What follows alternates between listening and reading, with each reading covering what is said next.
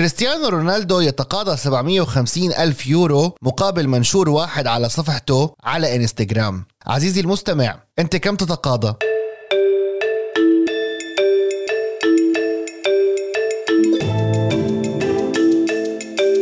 لم يعد بالضرورة أنك تمتلك موهبة أو درجة علمية حتى تصير مشهور في مجال من المجالات. في عالم التواصل الاجتماعي أصبح الباب مفتوح للجميع. أنا نور سيجان وهذا بودكاست فايف جي من الآن اف ام.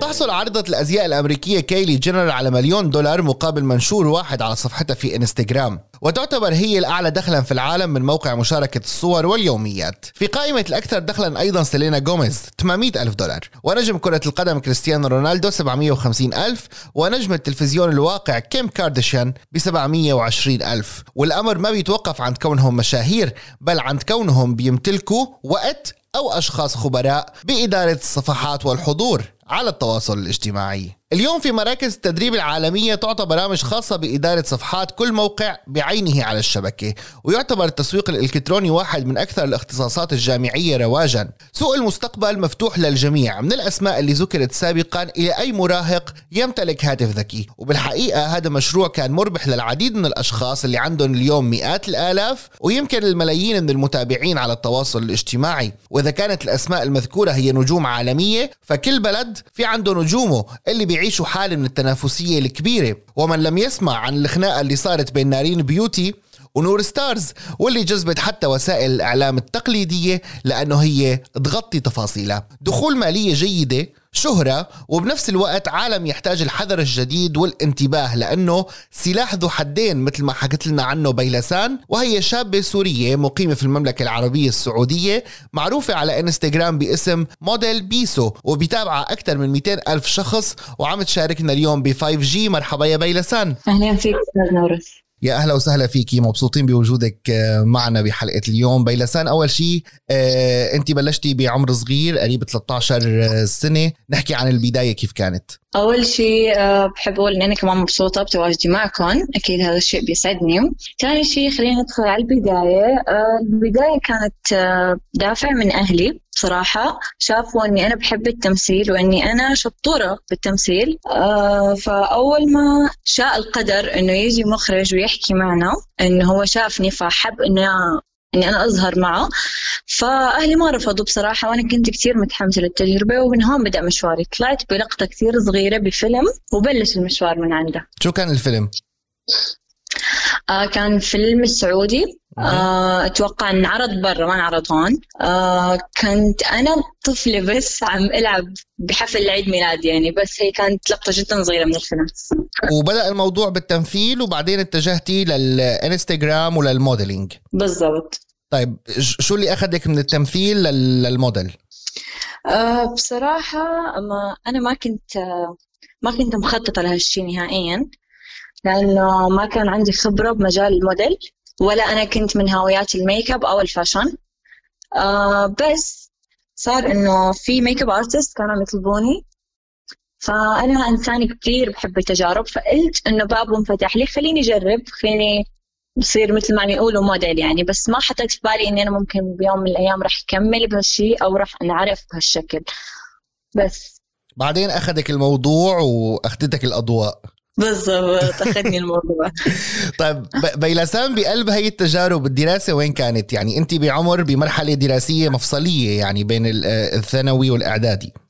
صحيح، الدراسة كانت نمبر وان عندي.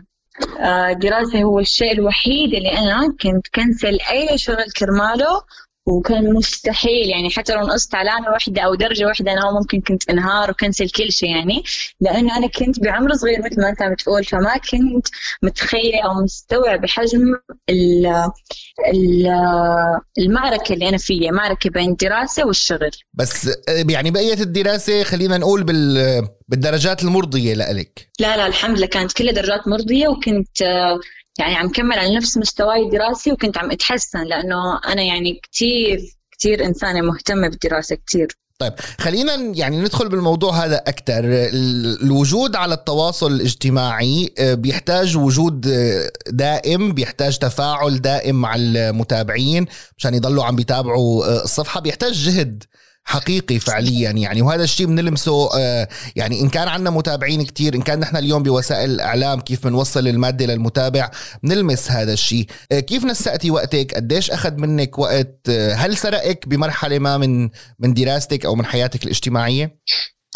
آه ما بنكر فعلا, آه بمرحلة من مراحل حياتي أنا شغلي سرقني كتير عن أهلي, عن أصحابي, عن المجتمع بشكل عام. أنا خرجت يعني خرجت برا هال... هالإطار هذا. كنت كتير مندمجة مع السوشيال ميديا أكتر ما أني كون مندمجة بحياتي الواقعية, لدرجة أني أنا انسحبت من حياتي الواقعية, آه وهالشي أثر علي بشكل سلبي أكيد. شو كانت التأثيرات يعني إذا بتيك بتفصلي لنا أكتر بالموضوع؟ هلا أي حدا بيقعد على آه موبايله, على ح... لابتوب وحاسوب, أي شيء بتأثر بتأثر بشكل سلبي, لأنه بتضرر نفسياً, صحياً, جسدياً, عقلياً, بتضرر كتير. فكان بحاجة إن أنا كان حدا يشدني من هالشيء اللي أنا منغمسة فيه لحتى أرجع لحياتي الواقعية. والحمد لله أنا أنا شدت نفسي بنفسي ورجعت على حياتي الواقعية. طيب إذا بنحكي بهاي التأثيرات اللي أنت حكيتي عنها نفسيا وصحيا, اللي ممكن يتأثر الشخص مع استخدام الموبايل لفترات طويلة, مع استخدام الكمبيوتر لفترات طويلة, مثلا بلشتي تحسي بأوجاع بالظهر, بالرقبة, بإيديكي, بلشتي تحسي حالك نفسيا ما أنك مرتاحة؟ م- أنا يمكن أول مرة بصراحة هالشي, بس أنا خضت علاج مشان ظهري, لأنه أنا كنت موديل مثل ما أنت بتعرف, وكان بيتطلب التصوير منك وقت طويل وأنت بنفس البوزيشن, أنت عم تعمل وضعيات الكاميرا, فكان شيء متعب. وخصوصا أنا بالنسبة إلي كان بحب أني خلص الشغل وأمشي, ما بحب أخذ بريك بنص الشغل, فكنت أشتغل ثلاثة عشر ساعة متواصلة بدون توقف, بعدين أرجع أكمل على السوشيال ميديا, أصور مقاطع, نزل, أفتح لايف, فهذا كان كله ضغط على ظهري. طب بيلسان اليوم عندك تقريبا مئتين ألف متابع على إنستغرام, وقت بيكتر عدد المتابعين بيرتاح الواحد يعني, بيصير مطلوب منه مجهود أقل ولا بيصير مطلوب منه مجهود أكبر؟ لا آه بتطلب منه. هلا صح انه نحن بنفرح انه نحن عم ننعرف بشكل اوسع وبنطاق اوسع, بس بصير الامر متعب, لانه بصير انت في عليك مسؤوليه اكبر, لازم تقدم شيء بيليق بمتابعينك, بالناس اللي عم تابعك, لانه بالنهايه حتى لو كان ألف ألفين فهو عدد وقدره, وهي ناس ما عم تضيع وقت لحتى عم تتابعك, هي ناس تابعتك لهدف انه بدها تستفيد. انا نفسي بحب فيد واستفيد, ما بحب تابع اي حد على الفاضي. طب هون في نقطه مهمه, انت مجال شغلك ما انه متعلق بالسوشيال ميديا يعني, انت شغلك هو شغل موجود على الحياة الواقعية او على ارض الواقع. السوشيال ميديا شو دورها بشغلك؟ هي بتخلق لك فرص, هي بتوصلك مع الناس اللي هن مسؤولين او شركات او جهات متعلقة بالشغل اللي بتشتغليه؟ اكيد أكيد في كتير شغل بيجيني عن طريق إنه نحن شفناكي بالمقطع الفلاني, نحن شفناكي باللقطة الفلانية, حسينا إنه أنت عندك القدرة على إنك تمثلي هذا المشهد بمسلسلنا. يعني متخيل كيف حجم الموضوع؟ نحن كنا زمان قبل ما كتير نتعمق بالسوشيال ميديا, قبل ما تنفتح لنا هالفرص, نحن كنا زمان نضطر إنه نروح لعند الشركة الفلانية نعمل كاستينج لحتى يشوفونا, يشوفوا أدائنا, لحتى يختارونا لتمثيل مشهد معين. بس هلأ صار الموضوع شوي فيك تقول أسهل, بيقدروا يشوفونا عن طريق التواصل الاجتماعي وبيحددوا إذا نحن بدهم يختارونا لتصوير المشهد أو لا. طب شو مثلتي بعد الفيلم اللي بلشتي فيه؟ هلأ فينا نقول, رح كون صريحة كتير, فينا نقول إن فرصي بالتمثيل ما كانت كتير قوية, ولكن أنا لحد الآن عم أشتغل على حالي, لأنه الكل يعرف عني أنا بحب التمثيل أكثر يعني صراحة. مثلت بإعلانات لشركات معينة, لبراندات معينة, مثلت بإعلانات, ومثلت كمان أدوار بس كمان بأفلام, بس أنه كانت صغيرة كمان يعني.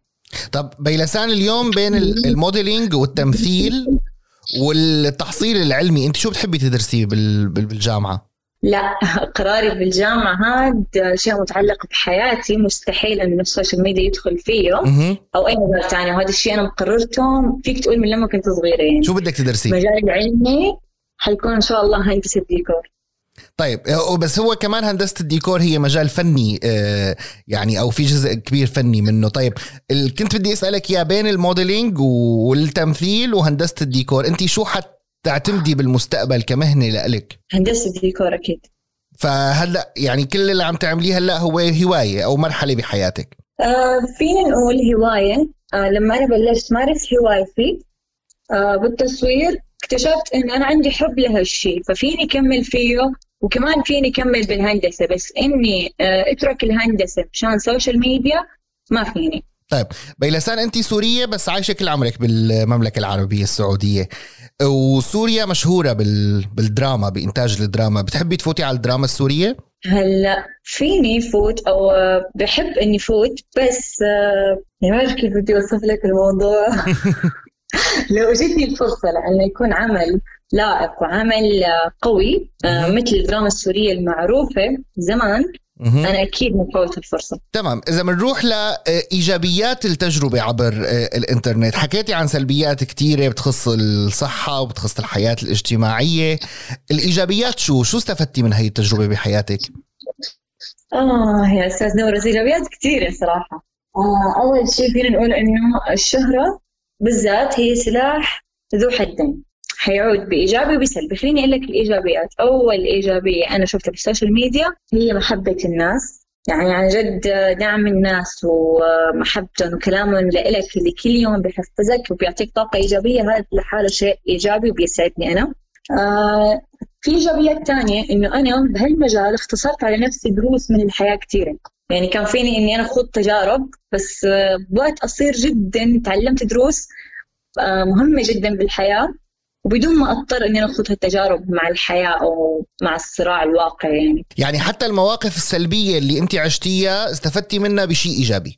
أكيد أكيد، أنا ما بعمري دخلت تجربة أو مرحلة من حياتي إلا ما طلعت بالشيء الإيجابي أكثر ما يكون سلبي. طيب بس اليوم أنت حكيتي كتير. اليوم أنت حكيتي عن محبة الناس، عن تفاعل الناس معك، بالمقابل دائما يحكى عن السوشيال ميديا كفضاء واسع للتنمر للتحرش، أنت كصبية واجهتي مواقف من هذا النوع؟ أكيد ما يخفى الموضوع من بعض المواقف، ولكن أكثر شيء بنتعرض له ممكن اللي هو إنه التنمر، ممكن إنه الناس تحكم عليك لأنه هن ما بيعرفوك واقعيا، ف ممكن بعض الناس تحكم عليك أحكام سيئة جدا وتأذيك، يعني سواء بسمعتك سواء بمنظرك قدام ناس، يعني شيء كتير بزعل إنه ما حدا قادر على إنه يستوعب إنه في فرق بين إنك أنت بتعاشر الشخص وبتعرفه أو إنك بس شفته بالسوشيال ميديا. فهالشي بزعلني ونفسي إنه وصل للناس فكرة إنه ما تحكموا على الشخص من وراء الكاميرا، ما تحكموا عليه. عمرك وجيلك يقال عنه جيل الانترنت وجيل السوشيال ميديا وجيل الحياة الجديدة أو اللي كنا نسميها من من عشر سنين يمكن الحياة الافتراضية، أنت لسه بتشوفي إنه الانترنت هو عالم افتراضي مفصول عن الواقع اللي صار جزء من من واقعك ومن واقعنا كلياتنا؟ آه الانترنت أو العالم الافتراضي صار جزء من واقعنا، بس أنا دائما بحب أفصل بين ال الحياة الافتراضية والحياة الواقعية. يعني في ناس كتير بتعتمد على الانترنت ووسائل التواصل الاجتماعي كجزء من يومها، وهو لابد أنه أنا تصير جزء من يومي، ولكن دائما أنا بحب أخذ أوقات بريك لحتى أفصل بين الاثنين، لأنه فعلا مثل ما قلت لك بالبداية ممكن تعود عليك بضرر نفسي، وخصوصا لو كنت مثل مثلنا، يعني اللي هو أنه الناس تعرفك وأنت شخص معروف وعندك متابعين، دائما بتضطر لأنك تاخذ هيك مرحلة بريك ترتاح من كل الضغوطات من كل السترس من كل الشغل من كل شيء مجهود أنت بتعمله. طيب.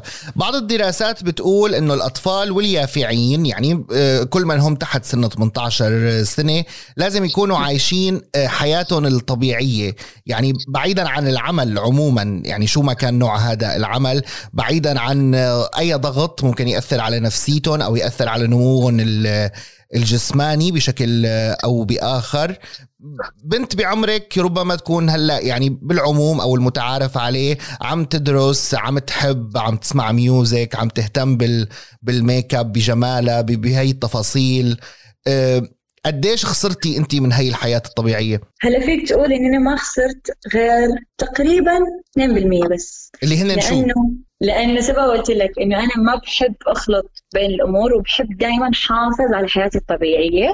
آه بالرغم من إني أنا موديل، بالرغم من إنه أنا بيكون عندي إيفنتات كتير، اجتماعات كتير، إلا إني بحب حافظ على مظهري الطبيعي، لأنه مثل ما أنت قلت إنه في كتير بنات هلأ بيجيلي بتحب الميك اب. أنا إنسانة مو كتير محبة للميك اب، بس مو كارهة له، لا بالعكس، هو بالنهاية جزء من شغل الموديلينج. بس إنه دائما بحب الإيفنتات أو لما أطلع، لما أروح مع رفقاتي عادي جدا أطلع بدون ميك اب، ما إنه شرط يعني إنه أنا لازم أكون أربعة وعشرين ساعة مستعدة أربعة وعشرين ساعة بيرفكت، لا بالنهاية أنا محافظة على شكلي الطبيعي وحياتي الطبيعية، لأنه لا يخلو الموضوع يعني إنه لازم مارس يعني حياتي مثل ما أنت قلت. اليوم في صبايا بمجالك بيروحوا بيصرفوا مبالغ كبيرة على عمليات التجميل، لا يعملوا فيلر، بوتوكس، لشفايف، لخدود، لكذا. شو رأيك بالموضوع؟ آه أنا بصراحة ما كتير بأيد عمليات التجميل. آه فيك تعملها إذا أنت كنت مضطر فعلا، وإذا كان الشيء كتير مسبب لك عائق بحياتك. غير هيك ماني من محبينه، لأنه بحس انهم الله ما بيخلق شيء ما جميل، ما دام الله خلقك هيك فبتاكد انه الله خلقك باحسن صوره وباحسن تقويم، وخلقك بالشيء اللي بيناسبك وبيناسب شخصيتك ووجهك. طب يعني أنا هيك مت... بس متطلبات برايك، متطلبات الوجود على السوشيال ميديا ما صارت تفرض على بعض الصبايا انه يروحوا يعملوا عمليات تجميل لا يقدروا يكونوا مبينين احلى، يكون عندهم متابعين اكثر؟ لا ابدا نهائياً، منه شرط. إذا أنت تكون بدك تكون مشهور لازم تروح تعمل نسخ لصق لوجه آخر، منه وجهك يعني، منه شرط نهائياً. فيك تنشهر، تكون مميز بالشيء اللي أنت عندك يا. طب اليوم أنت بتشكلي على الأقل لمتابعينك أو لمتابعاتك الصبايا مثال، قدوة، بيشوفوكي أنه أنت بنت عمرك سبعة عشر سنة ناجحة وعندك شغل وعندك متابعين وبيحلموا يصيروا مثلك، شو بتقولي لهم؟ آه بتمنى إن يكون قدوة حسنة، ولو إنه كان في جزء بسيط، ولو كان إنه إنه جزء بسيط يقتدوا فيني. بتمنى إنه يكونوا عم يقتدوا فيني بالأشياء الكويسة الحلوة، يأخذوا مني الصفات اللي هن بيشوفوها حلوة. آه مثل ما قلت لك، بتمنى ما أكون مؤثر عليهم بشكل سلبي. بتمنى آه دائما يلتفتوا للشيء الإيجابي، يكونوا مبتسمين، ي... آه يحافظوا على جمالهم الداخلي دائما وابدا. يعني اليوم السوشيال ميديا متاحه لكل الناس، يعني اي حدا فيه يعمل بيج على فيسبوك، على انستغرام او هيك. ممكن كتير بنات يتخيلوا انه يلا بنعمل صفحه وبيصير عندنا متابعين وكذا ومن هي التف... التفاصيل. الموضوع بهي السهوله؟ اكيد لا. آه اذا انت بدك تعمل هالشيء فانت عم تعمل للتسليه فقط، بس انك تصير فيموس وانك تقدم شيء للمتابعين ما نشي بهالسهوله نهائيا، لانه ما بعرف إذا غيري يعمل هالشيء أو لا. بس أنا من الناس اللي فعلا عملت مجهود كتير كبير لحتى أوصل اللي أنا فيه، لهيك دايما بفكر شو بدي نزل اليوم للمتابعين، شو بدي أعمل شيء يليق فيهم، لأنه دايما مو شيء سهل يعني إنك تجمع هالعدد أو هالناس لحتى أنت تكون مؤثر فيهم. شو أكتر شيء بيحبوه المتابعين على صفحتك؟ شو بيطلبوا منك؟ عن شو بيسألوكي أكتر شيء؟ هلا لك كل برنامج و وفيه يعني الأشياء اللي بتقدمها الخاصة فيه. بالسناب شات كتير بيحبوا إنه نزل يوميات، يعني هو فعلاً شيء اليوميات. أكثر شيء بيحبوا الناس بسنابي إنه أنا إنسانة بنزل بتلقائية وعفوية بصراحة.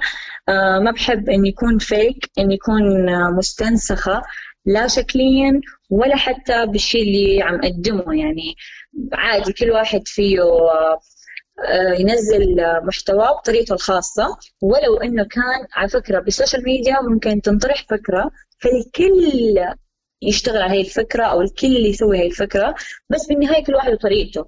فهالشي ما يعتبر إنه استنساخ، بس في فرق لما أنت تكون عم تستنسخ حياة الشخص الثاني إكزاكت يعني بالملي. ففي ناس ممكن تفكر إنه الفكرة هي اللي انطرحت بالسوشيال ميديا للمشاهير، أو فلان عم يقلد فلان، لا هو منه هيك، هو في فكرة حطت والكل عم يشتغل عليها بطريقته الخاصة. بيلسان، في ناس بتشوف إنه شغلكم بسيط، ما فيه جهد، حتى ما فيه قيمة أو ما فيه ما فيه محتوى. كيف بتردي على هيك مواضيع؟ شوف اذا بدهم ياخذوا من من المظاهر وانه نحن بس بنشغل الكاميرا وما نصور فهن غلطانين، لانه نحن لبين ما نصور هالفيديو نحن بنكون عملنا مونتاج، ضبطنا اضاءات، رحنا جبنا فكره، يعني اشياء كثير نحن بنشتغلها. ممكن الفيديوهات اللي انعرض للناس يكون مدته خمس يعني خمسة عشر ثانية عفوا أو دقيقة، إنه بهالسهولة أنتم بتشوفوه إنه بس دقيقة، فإنه ليش التضخيم؟ ليش إنه يكتبوا إنه أنا تعبت على المقطع؟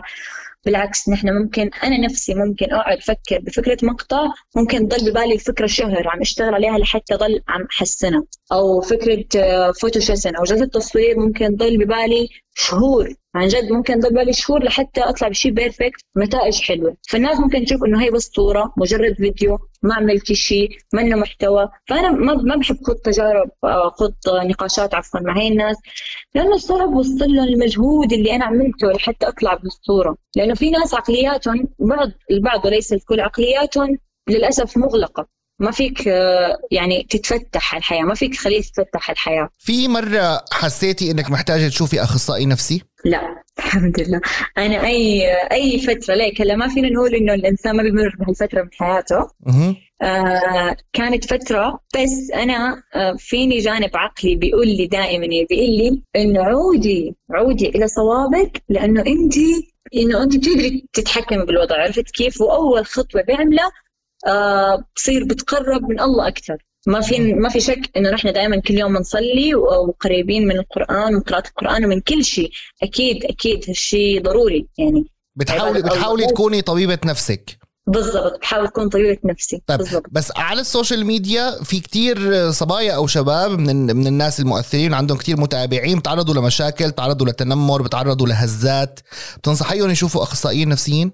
إذا كان وضعهم لهالدرجة سيئة وإذا كانوا هن فعلا ما عم يقدروا يتحكموا أو يسيطروا على عقلهم على عقلهم على نفسهم على أفكارهم على عواطفهم، أوكي يروحوا، بس أول شيء مثل ما قلت لك يتجهوا إنه هن يرتاحوا نفسيا، يحاولوا يعالجوا نفسهم هن بالأول. ايه خليهن اول شيء يبحثوا عن الاسباب، يحاولوا يحلوها، اذا ما توصلوا لحل فيك انك تروحوا عند اخصائي نفسي.